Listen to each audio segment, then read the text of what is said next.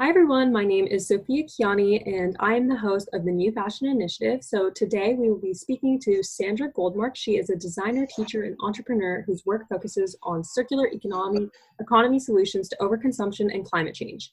She is a professor and director of sustainability at Barnard College and the author of the upcoming book, Fixation How to Have Stuff Without Breaking the Planet. Thank you so much for taking the time to speak to us today. Thank you, Sophia. It's nice to be here. Awesome. So, why don't we start with what got you interested in sustainability? Why did you decide to pursue a career in sustainability? Um, well, I began my career as a theatrical set designer, uh, and I taught design at Barnard College. I still do. Um, and I got really interested in sustainability as as part of my professional life, basically by designing so many shows over the years. I, I designed hundreds and hundreds of shows for theaters around the country. And uh, after watching nearly all of that scenery go into dumpsters, I felt that I had personally filled my lifetime quotient of dumpsters, and I and I had to sort of somehow bridge the gap between what I cared about personally, i.e., the environment, and the things I did at work every day. So I started finding ways to work on sustainability in my theater work. Um, I founded a social enterprise to focus on repair and reuse um, and I began working on climate action at Barnard. That's really interesting. Could you tell us more about that social enterprise that you founded? So I started a small organization called Fixup, and we operated um, dozens of repair and reuse events and shops around New York City over the course of six years. Um, we fixed thousands of objects and um, learned a huge amount about our individual and our collective relationship with our stuff and i've just just now actually just finished writing a book that kind of tells that story of all of those repairs and how we can use the lessons from that repair shop to um, build a healthier model both individually and systemically. And so how did you get the inspiration to write this book? What are you going to be focusing on? Like what niche do you think that you're filling the idea of the book is it's a it's kind of a personal and accessible story, but it's really trying to outline a path forward, a clear way forward for our stuff. I like to say that um, stuff is just like food. You know, it comes from the earth. Uh, we make it with our hands when we bring it into our homes, in the case of stuff, or into our bodies, in the case of food. And we've really begun to rethink food, the way we um, make it and what it does to our to our health, to the communities where it's grown, and to the planet. And I think we can apply some of that knowledge to our stuff and and have some some uh, a simple way to renegotiate that relationship. Because the way we consume the way we make and consume things both food and stuff is quite literally breaking the planet. Definitely. And so can you tell us more about your work with regards to consumption and circularity so I one of the kind of central components of my philosophy of moving forward is the idea that circular economy solutions have to be a key both for individuals and for businesses. Um, so what that means is that um, you may have heard the phrase close the loop, right? That means that basically we need to transition from a linear model where we extract resources from the earth, manufacture things, use them, and throw them away and turn it into a circular model where the materials and the resources that go into any given object are first kept in, in use for as long as possible through repair, through exchange, through reuse. And second, at the end of life of any given object, that the raw materials are reclaimed and fed back into some other product or some other system. Um, and that whole concept, that's like the basic concept of the circular economy, but it can seem kind of abstract. And, you know, if you say to the average person on the street, well, you should start living in the circular economy, they might look at you with kind of a blank look and be like, thanks, I don't know what that means. But, or I don't know how to do that, you know, tomorrow on a practical level. But one of the things fixation, my book is starting to talk about is that in terms of stuff, it's really quite simple. There are simple steps we can take right now to um, begin to actually practice and live in the circular economy. And those steps are also things that businesses can scale and amplify to develop sustainable sources of revenue more than just making and selling new stuff. And so, what advice would you give to people who really care about climate change and their their uh, carbon footprint? What can they do to really have an impact?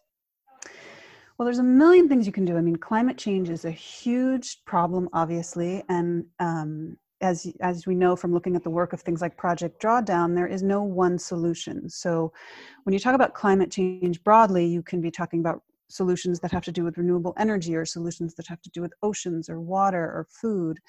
Um, but on an individual level um, there are a few key things that we can look at um, specifically you know travel food and in fact stuff is a significant portion of our of our carbon footprint.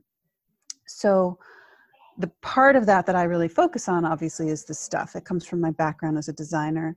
And um, some of the steps that I talk about in the book are, for example, when you do buy new stuff, to um, be really careful about what you buy, that it's sustainably and ethically produced, um, to try to buy not too much of it. To it's just like food, you know, if you have too much food, it's not good for you, and if you have too much stuff, it's not good for you. And a uh, really important one is to buy as much used stuff as you can. So that doesn't just mean increase your stuff diet, it means transition from thinking of, of shopping as something that means new to thinking that a significant pro- proportion of the things that you bring into your home should be reclaimed. Um, and then that we need to care for our stuff. So repair, maintenance, um, refurbishing all needs to become part of how we think about um, our responsibility to the things we own and then the last part is about passing it on, that once you're done with something, to find a way to get it back into circulation for somebody who can use it. And in terms of businesses, what advice would you give to them when they're trying to be more sustainable? Um, well, again, specifically for businesses that work in, in you know manufacturing or retail, generally in the in the world of stuff, um, the same principles apply, but uh, from a business perspective, meaning that the key is to develop revenue streams that are not just about making and selling more new stuff. So many businesses are locked into the traditional linear model where they're expected to grow every quarter and show increased sales.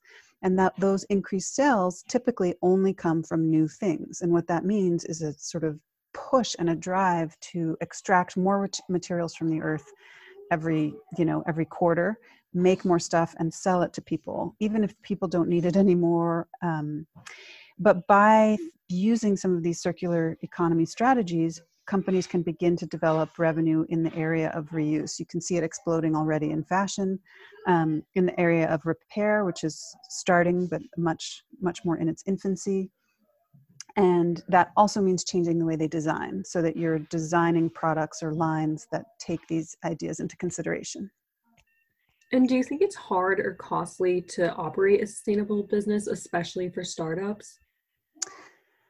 Um, sure, it can be. Um, but I think that the idea of sustainability as necessarily more expensive, or even, you know, historically it was sometimes viewed as a luxury thing, I think that is changing and needs to change and really has changed. I don't think it's um, necessarily the case anymore that just because something's sustainable, it's more difficult or more pricey or more niche. That is sometimes the case, but it's not um, it's not uniform, and it's it's really rapidly not becoming the case, and hopefully will become even more rapidly as governments begin to put the right policies and incentives. And so, obviously, a lot of this is about education. And so, as an educator, as a professor, uh, what do you think we can do to make environmental education more accessible, and how can we make it better?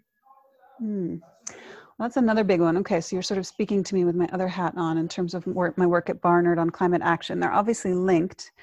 Um, again, I, in terms of this, the stuff stuff, I do think a big part of it again is changing that perception that that sustainability has to be inaccessible or a luxury. Sustainability can actually be something that is incredibly accessible and familiar. Like you know, buying used stuff is is available to almost everybody, and it's um, and it's one of the most sustainable ways you can shop. I also think, very simply, in terms of more broader climate action, one of the things we can do is really begin listening more carefully to the students, to the younger generation. We don't need to convince them. I don't think that's the problem anymore. it's more the other way of getting, um, especially governments and policymakers, to really listen to the youth movement. So, one of my big pushes at Barnard is to um, create platforms and allow find ways to get our students voices amplified and heard. And so what advice would you give to young people who are passionate about sustainability especially career advice? Wow uh, so many things. Number one i would say is no matter what career you might go into, you can be a sustainability professional and you should. Because we don't actually need well, we do need more, but we don't only need more sustainability professionals. We need journalists, doctors, lawyers, scientists.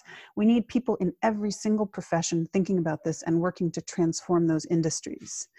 Um, so it almost doesn't matter what you're studying or where you're heading. You can take this work and you can begin to transform your industry, the industry that you go into. So that's my first piece of advice: to think of yourself as kind of a climate action warrior. Um, no matter where you go, and in some ways, especially if you go into a field that's not typically associated with sustainability, you're almost more needed there. The other thing I say to students is that I really think it's important to um, find ways to connect the dots between small scale action and big systemic change. Some of my students often feel frustrated that they feel like something they do at the local level or even the individual level, like it doesn't matter, it doesn't add up. And of course, on its own, it might not matter, whatever that means. But I think that um, there is a direct connection between the things we do in our homes, in our personal lives, in our communities, and how we begin to really come together for large scale systemic change. So I like to make sure that students or hope that they feel empowered um, to find those connections and see how you can build from what might feel like something like, oh, this is so small to understand that it really does matter and it really is part of a large um, collective movement. That's great advice. And so, kind of pivoting, um, is there anything you would like people to know about circularity in your work? Or can you walk us through your day to day? What do you really work? My day to day is fun. I mean, I have I have a whole lot of exciting projects on the burner. I have the book, I have my teaching, I have my work on the Barnard campus. Um, but really, all of them are about um, finding ways, like I said, to, to how, how do we begin to make these changes? How do we make the changes individually and how do we make them in our organizations and ultimately at the global scale? Um, so that can be as small as like, you know, repairing something in one of my repair shops one day to working on strategy at Barnard College for the whole campus to trying to frame an argument in my book for how um, repair needs to be part of like a kind of global shift towards circularity. So I try hard to sort of keep all the work, um, no matter what scale it's at, pointing towards the same goal.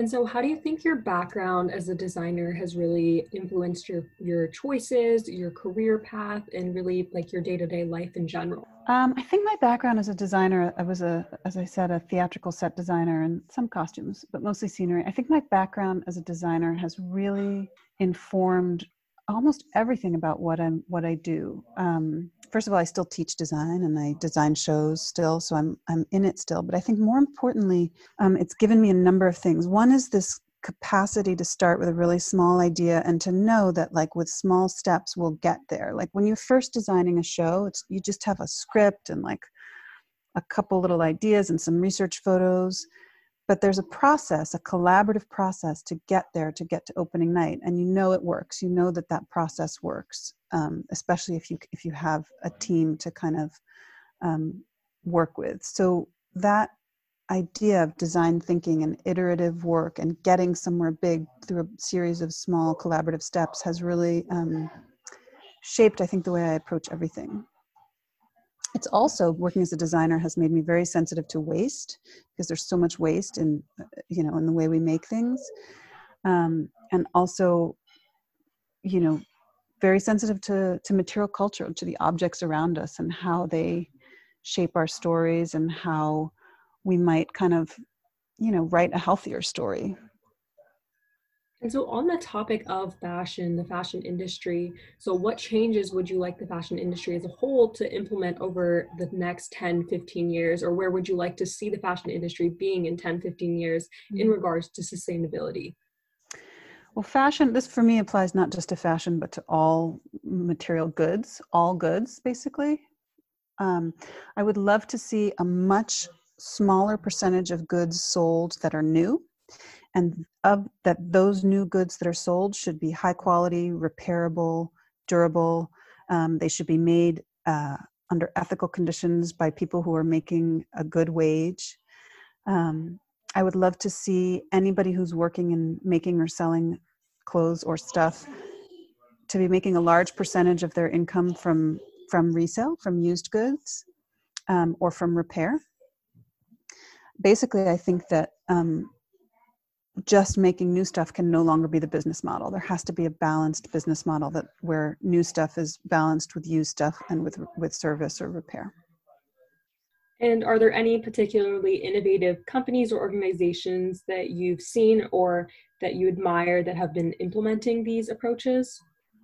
Yeah, I mean, the real leaders in this front in terms of apparel are Patagonia, REI, um, Eileen Fisher, because those three companies are all companies where you can buy something new that is high quality and ethically made.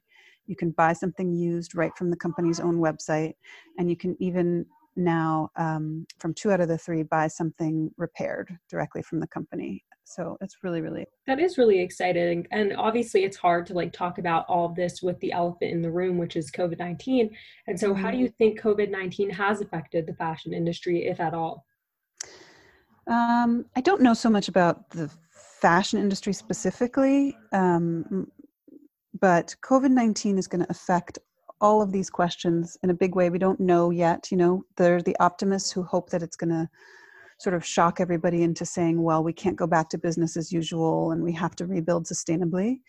And then there's a more pessimistic view that says that yes, that's true, but we're going to be under such economic pressure that we're we we're just going to have to, you know, be making a living and maybe there won't be any room to be sort of rethinking things.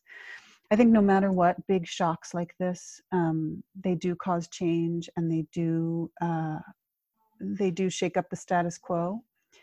And so I think we all really just have to try to um, help tilt things toward the former scenario where we're we're not rebuilding this the same old same old, but really rethinking um, and building a new normal. That makes a lot of sense. And so, I guess for our final question, post COVID, when the industry gets back up on its feet, what do you think are the most important circular approaches that brands should implement? Stop selling so much new stuff, period. Noted. Uh, thank you so much for sharing all of this advice and wisdom with our audience. I'm sure everyone will really learn a lot and admire everything that you've done. So, again, thank you. Thank you very much.